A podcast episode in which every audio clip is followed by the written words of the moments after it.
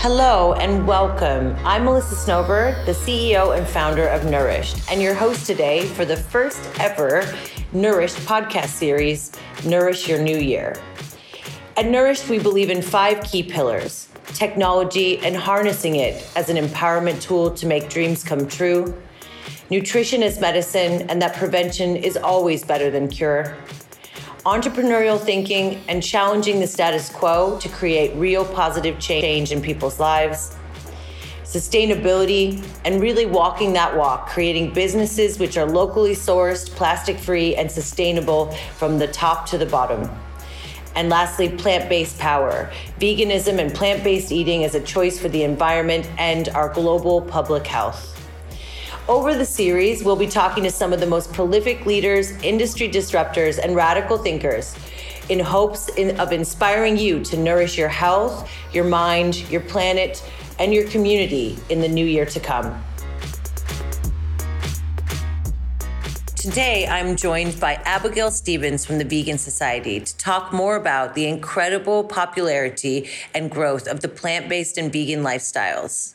In 2019, The Economist named it the year of the vegan, and there's no sign of this trend slowing down anytime in the future.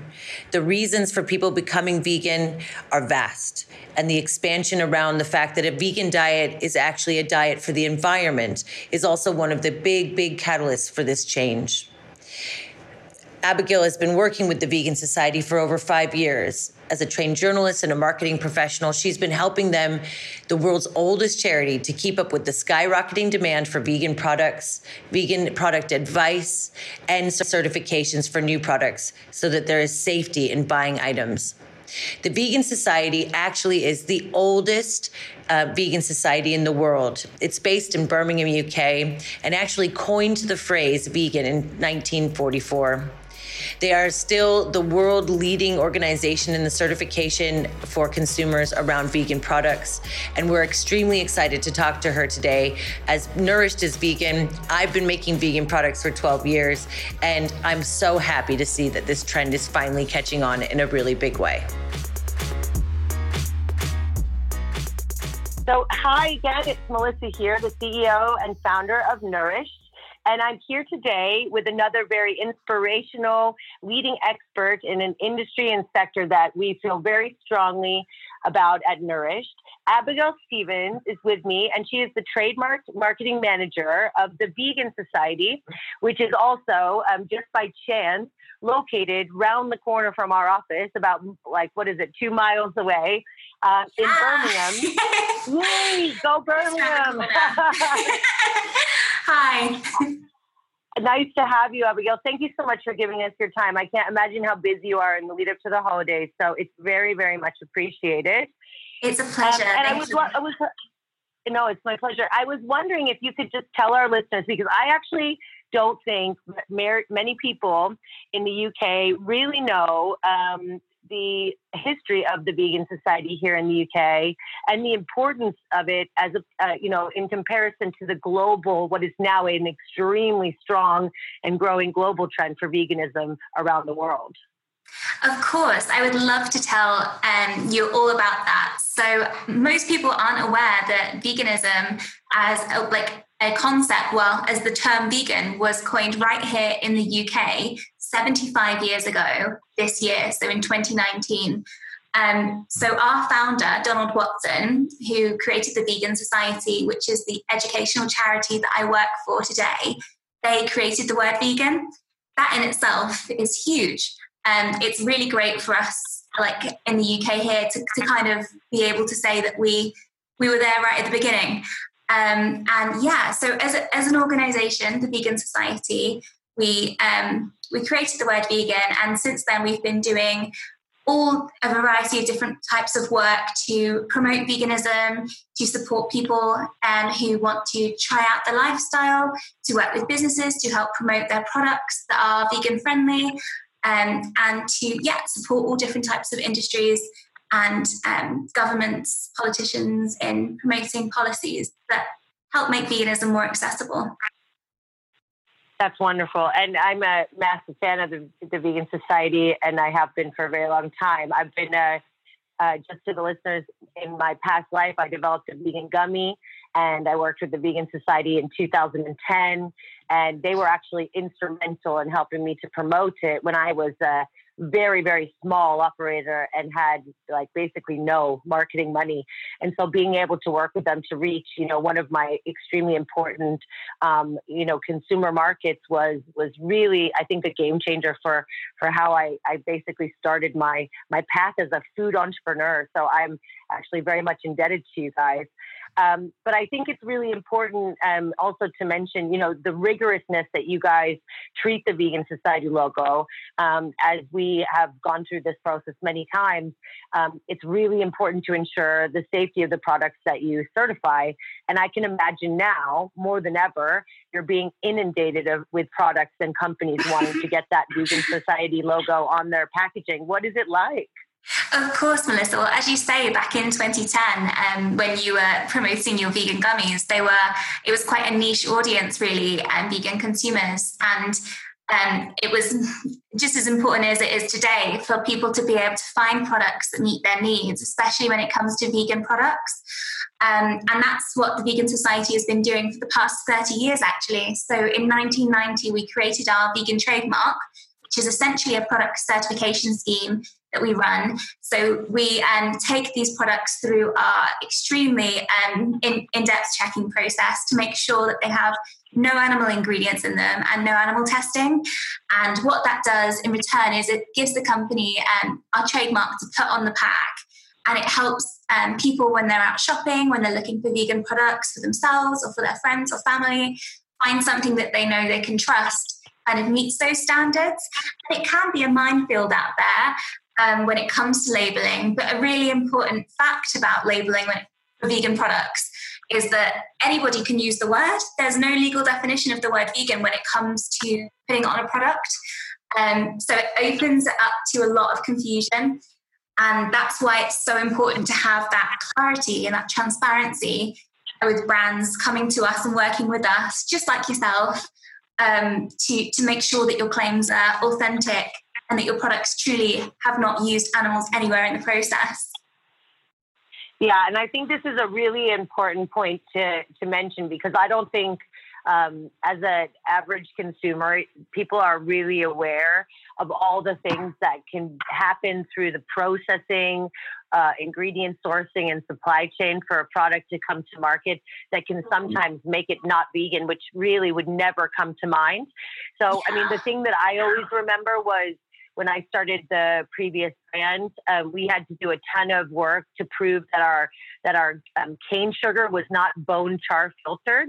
Yeah, this is a process that's obviously used in certain parts of the world where they actually use bones of animals to filter cane sugar at the point of uh, the initial processing. And obviously, that's not vegan. And then there's more instances of this, I'm sure, um, Abigail so many instances of that. So the use of animals in supply chain is so pervasive. Um, it pops up everywhere. You don't expect it to. And when it comes to somebody just walking down a supermarket aisle or looking on, on a shelf in the local pharmacy looking for a product that meets their needs, those sorts of things won't be written on the label. Um, and it's it's hard for them to know if, if that's your like ethical stance that you're trying to not use animal products, you're trying to be kinder to the environment and kinder to your body, whatever your motivation is, um, it's really important that you can trust that product.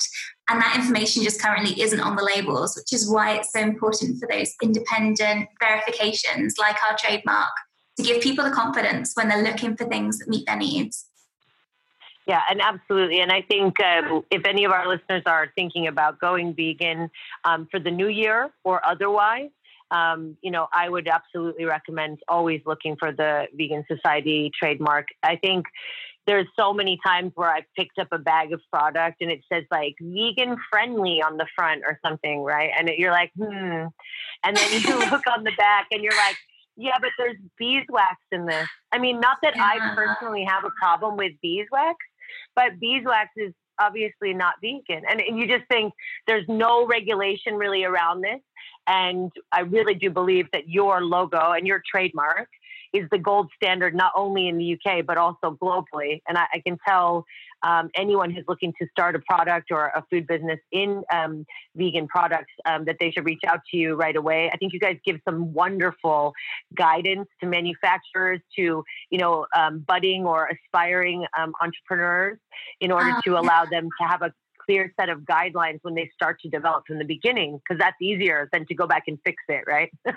Completely. I think a lot of companies are surprised when they come to us and they're like we have this product. It's vegan. And we're like okay we'll take it through our process. And when we have to tell them you know this ingredient doesn't meet the standards they're often quite shocked but also very grateful because it means that they, they have that like honest communication with their audiences with their consumers I can't imagine anything worse than putting out a product and uh, not meet the expectations and that high quality that you've set. Yeah, and I mean, eventually, especially now in this incredibly educated and information sharing age, that kind of stuff comes out faster than ever.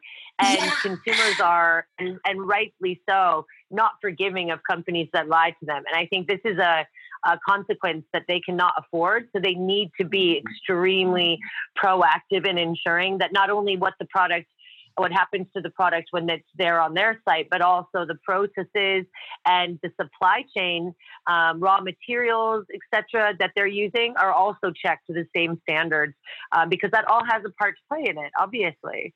It does, it does. And transparency is more important than ever within an age of like greenwashing, where the environment is literally such a hot topic. Um, and lots of different companies kind of jump on the on the back of that to try and attract a certain audience who are trying to be more environmentally conscious, trying to be more thoughtful with how they're purchasing products. And they, they kind of try to capitalize on that. And it's important to make sure that companies you're working with, companies like Nourish, for example, are actually committing to those values by proving that their products do meet the standards. And yeah, on top of that as well, I think being in, a, in this position as an organization that coined the term vegan, we've been registering products for over 30 years. As you just mentioned, we are a truly international standard. We work with companies based in over 54 different countries. And as it stands, I think we have over 44,000 products registered with our trademark. Um, so, in terms of the knowledge that we have, we are we are experts in our field, and we're glad to be able to, to help other people with that knowledge and help guide people to make the right choices. Absolutely. And I mean, I can absolutely testify to, to the truth of that because when I was doing the Goody Good Stuff brand, we launched it in America first. We, we made it in Europe and the UK, and then we, we actually couldn't get any of the buyers to take it because they said that no one cared about vegan. In 2010, I, I was a little early, but um, we went to America first and I sold the products in America. And actually, one of the things that I was most, um, yeah, surprised but also delighted by was of all the certifications that we had gone through in the UK and Europe, um, the only one that stuck that they said we didn't have to get another American equivalent of was yours. So we had to get a new halal certificate. We had to get a new kosher certificate. We had to get a new gluten free certificate, even vegetarian. There's a different trademark that's most rec- recognized in America. But your trademark is, in my opinion, the most globally recognized trademark for, for vegan. And that's an amazing thing. And I think that's extremely powerful. Um, and I think that not very many people know about it. Um, but I think I wanted to ask you something, Abigail, because you've been working with the Vegan Society for a while now. And, you know, this movement of veganism, like I mentioned, it didn't, it wasn't, it's not been happening for 50 years. It's really, really taken a humongous amount of speed and momentum and, and picked up velocity in, I think, really the last two to three years. I would love to hear what that's been like for you guys and what that experience has been like for the society in general. Yeah, I mean, it's a really good observation. On a personal level, it looks like sleep deprivation because it's so in, in, the best possible way. Um, from the, the, society's point of view, as you, as you said, yeah, I've been with the society for over five and a half years now, and I always like to think back of when I first joined. So it's um, it's an anecdote where basically uh, vegan cheese used to be really hard to get hold of back in the day. I say back in the day, five years ago. These days, it's all over the supermarket shelves. You could go into any supermarket in the UK and you could find not not just vegan cheese but also their own label they're making their own vegan cheeses not just one either they've got multiple but five years ago that wasn't the case and there was one brand of vegan cheese and you could only purchase it from like the next city along so from coventry and that's where i was going to university at the time and I would come into the office to volunteer at the Vegan Society, and I'd bring with me like 20 blocks of vegan cheese to, to dish out to all of the staff because it was that inexpensive. and that's only five years ago. And thinking back, like how far the the movement, how far the industry has progressed since then, it's mind-boggling. It's really, really positive, and it's not just in the UK either; it's all around the world. And I think one of the key driving forces for this, I, I, actually wouldn't credit vegans for it. I think that so many more people are interested in the lifestyle and interested in like reducing the amount of meat that they eat, reducing the amount of dairy that they drink. Like the the the choices in every single coffee shop you go into. I wasn't a coffee drinker five years ago, so I have to admit I'm not very good at comparing the options. But I, I, know that even in the last few years, since I started drinking more coffee, probably the sleep deprivation, if I'm honest. but I've noticed when I go into a cafe and, and when they say, which milk would you like? It's no longer skimmed, semi skimmed, or whole. It's, are we talking oat? Is it almond? Is it soy? Is it coconut? And that in itself is a, is a marvelous thing. It's making it so much easier for people to make the transition.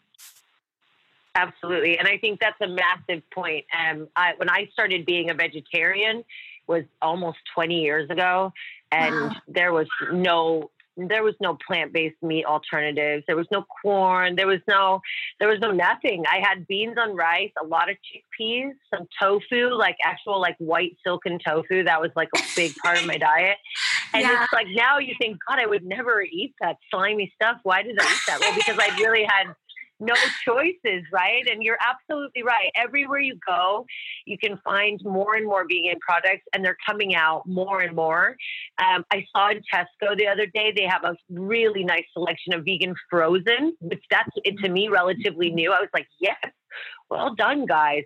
Vegan ice cream and um, vegan desserts in the chiller cabinet. And uh, I thought, wow, this is wonderful. And I agree with you also that I don't know I don't know if this is all full-time vegans that are causing this change, but there is this mass market view and change towards habits, even if it's you know, on a flexitarian basis, where people are realizing that making more plant based choices is, I, I feels like this is the reason. Maybe you tell me something different after I say this, but it's because it's obviously it's better for your health. I think people have known that for a while, but I think that people are making that decision based on the environmental impact that's getting a lot of uh, airtime at the moment and has been for a while.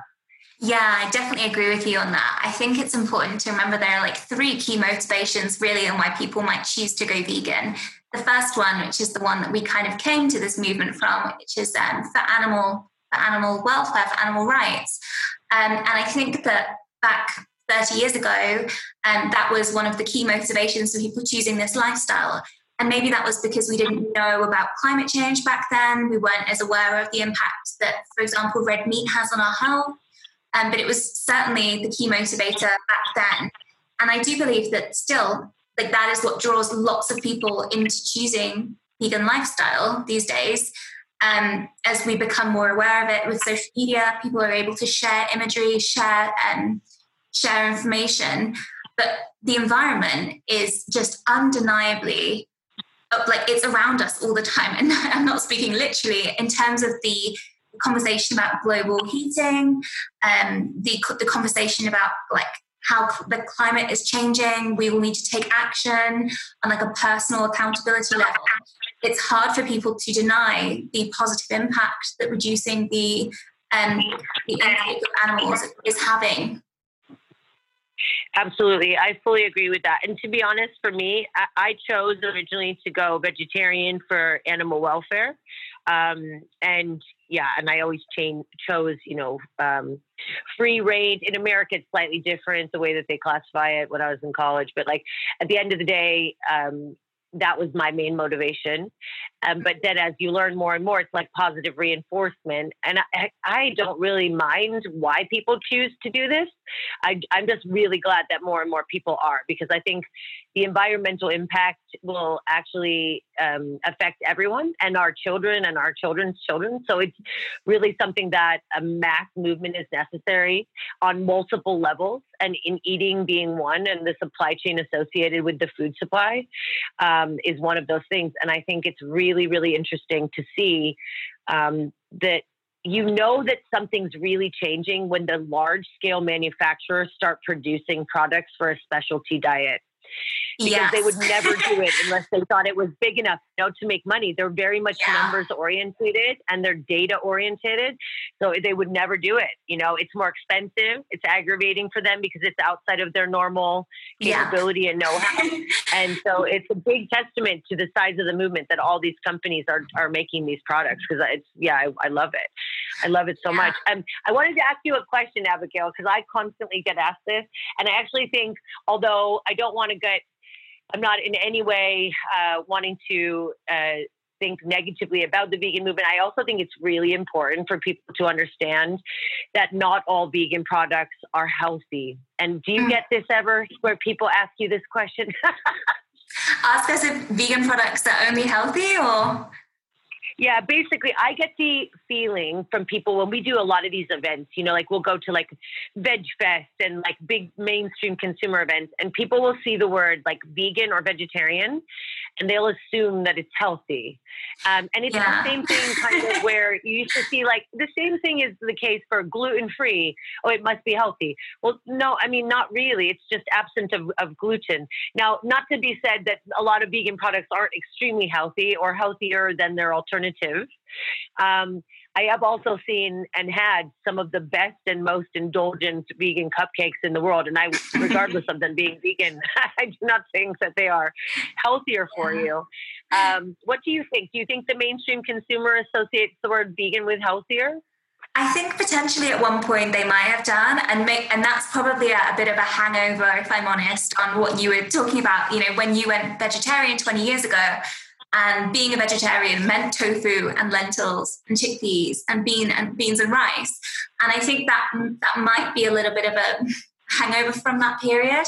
But in terms of like product innovation, I think it's come such a long way that now the focus on developing a vegan product is not to make a healthy product. It's to make something that imitates the the, the qualities of the food that consumers are currently purchasing and enjoying. So whether whether that's like a a burger which has the profile and the bite and the texture of a meat alternative that, that has like the levels of fat in it that makes it all greasy. That like they, they're going to be replacing the, the the meat fat with another oil or alternative that is plant-based. So yeah it will be lower in cholesterol but it will still be high in fat. So com- coming at it from that angle i think there will be people who still think that vegan food is all salad leaves and grass. but I mean, I'll be honest, a bag of chips is vegan if they're fried in veg oil. Yeah. Like, and I've been I've been like both sides of that really. When I first went vegan, I was also a student and I was just looking at all of the convenience foods. And back then they weren't even that tasty, but they were easy. So it, I had like a pasta and potato diet. I just replaced um, like dairy because I, I, was vegetarian beforehand. I just replaced dairy with carbohydrates, uh, which isn't really that great for you if you're not exercising. so in terms of probably never like I'm probably at the worst like state of my health um, because I wasn't enjoying a varied diet. But that can be the case for someone who's vegan or someone who's not vegan. It doesn't really matter. We all have a responsibility to eat a, a balanced, varied diet with lots of fiber, lots of vegetables. Um, and that is totally achievable in a vegan diet. But it's absolutely easy to not do that and to yeah. just eat all those cupcakes and indulgent burgers and whatever it is that you sway towards. no, I absolutely agree with you. And I think that's what's going to happen next is that people will stop thinking about it as a specialty diet and as a choice that motivated by um, ethics and or um, responsibility or um, yeah desire for sustainability etc and that it doesn't change. You still need to balance the amount of nutrients you get and mm-hmm. the different you know a colored varied diet with protein and carbohydrates and minimized of you know monosaturated fats etc that doesn't change what source it comes from. It doesn't make any difference. But um, that leads me to another question. You mentioned burgers now, I have been following, you know, the Impossible Foods and the Beyond Meat, and I've tried them, and they are. I mean, I haven't had a real burger in like I don't know, probably 25 years, so I don't really remember whether that's really what it's supposed to taste like. But I thought it was fine. Um, however, the thing that I've really got thinking about recently, I've been at all these innovation awards and events where we're oftentimes sat next to these people who are creating plant based solutions. And there's a lot of the stem cell uh, growth style technologies that are emerging in yeah. meat. And yesterday I met someone who's growing, wasn't it prawn? I think it was prawns. Yes, prawns. She was growing prawns from stem cells. And I wondered if you had any idea what the Vegan Society's view would be on that. It's a very complicated one because, as you mentioned, this is innovation. This is like brand new in a space which is just blowing up right now, especially in the US. Um, from like our point of view, our stance is that you don't need meat proteins in your diet. There's so many alternatives out there from vegan sources that we don't believe that vegans should should be like really looking towards this as, as an option for the future. I think, in terms of where the technology is at, at the moment, it still relies very heavily on um, animal ingredients in order to, to have that technology. I think it's like bovine bone serum, if, I, if I'm not mistaken. It's not my area of yeah. I'll be honest. Um, but in terms of the medium and what they're growing that on, it's still heavily reliant on some point at, of, of using an animal at some stage. It doesn't mean to say that on a personal level I disagree with it ethically. Um, I think that that could be a huge attraction for people who aren't even considering veganism. So, in America, for example, um, people who would be eating meat anyway, if they have a like a cell-based alternative, which is really affordable, um, like cheaper than the, the meat alternative, the, the sorry, the meat equivalent, if they have the option to buy that at a lower cost to them, and that means that there's like less animals in the factory farming system, I think that's a positive for that group of people who would never have considered um, completely cutting meat out altogether. If you know what I mean. Yeah, I absolutely agree. I think about it the same way, Abigail. I think for me, I said the first time I read about it, I was with my, my team. I think we were at an event in America, and I was like, I'm not being funny, but vegans will never buy that. I hope that the, the, vegans are not their demographic because I don't think that vegans would ever want to have, you know, lab grown meat from real animal cells. I don't think that that would appeal to somebody who's really fully bought into the vegan way of life.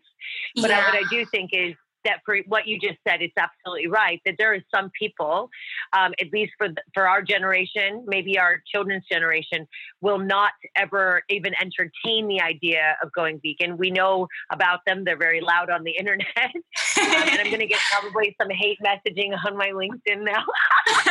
but no, I mean, and it's fine. Everyone's allowed to have their view, and I have no problem with it. But you know, you'll always see people um, commenting to any new vegan product. Yeah, I'll just keep my burgers, thanks and this kind of thing. They'll never go vegan. They think it's crazy.